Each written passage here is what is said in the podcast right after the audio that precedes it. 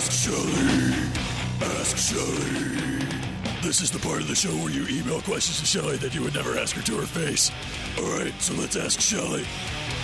Yes, the Monday tradition remains a thing. Ask Shelley. I answer your questions. Shelley at FM99.com is the email. You can get me on Facebook. I got a couple of these questions today from Facebook. You can find me at Shelley Slayer or Shelley FM99. Send me a message, post it on my page, however you want to do it. Just ask a question. Something weird that's been in your mind, that's been bothering you, like this first one from Daniel. He said, A coworker and I were having a debate.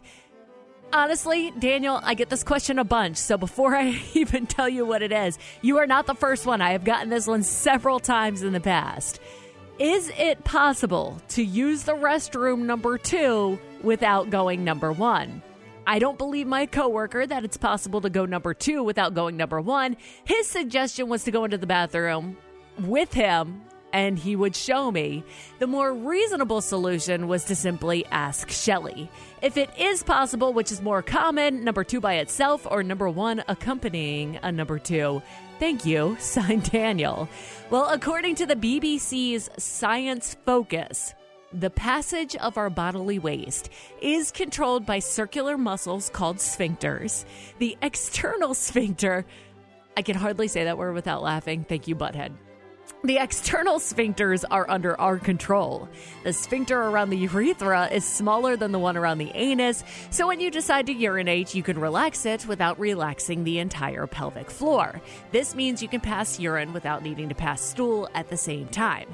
However, when you do pass stool, the relaxation of the stronger anal sphincter also decreases tension in the weaker urinary sphincter, allowing it to pass at the same time. So, you do go number one when you go number two simply because of the sphincter relaxation.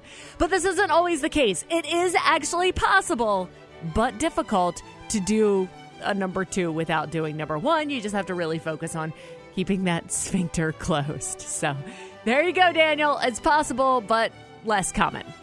Number two comes to us from Tom. He said, in a much more honest, easy, I don't know, less poop question Who came up with the term dog ears?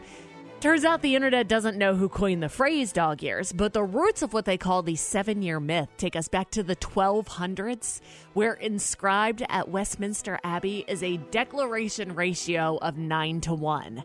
That is, humans live to an age of 81, dogs live to an age of 9. Though in the 1200s, dogs didn't live that long, so I don't know, that part's pretty confusing. But there are a ton of other similar theories. Like in the, the mid 18th century, a French naturalist had more or less the same idea. Humans live to be about 90 or 100, dogs live to be about 10 or 12.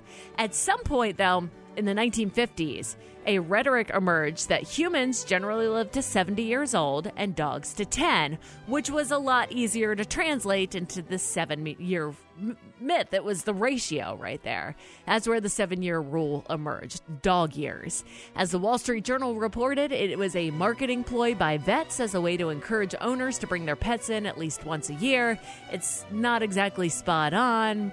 Get it? Spot? Because, you know, that's a dog name, Spot. But it is close. So there you go. That's where it all came from. Although they do call it a myth.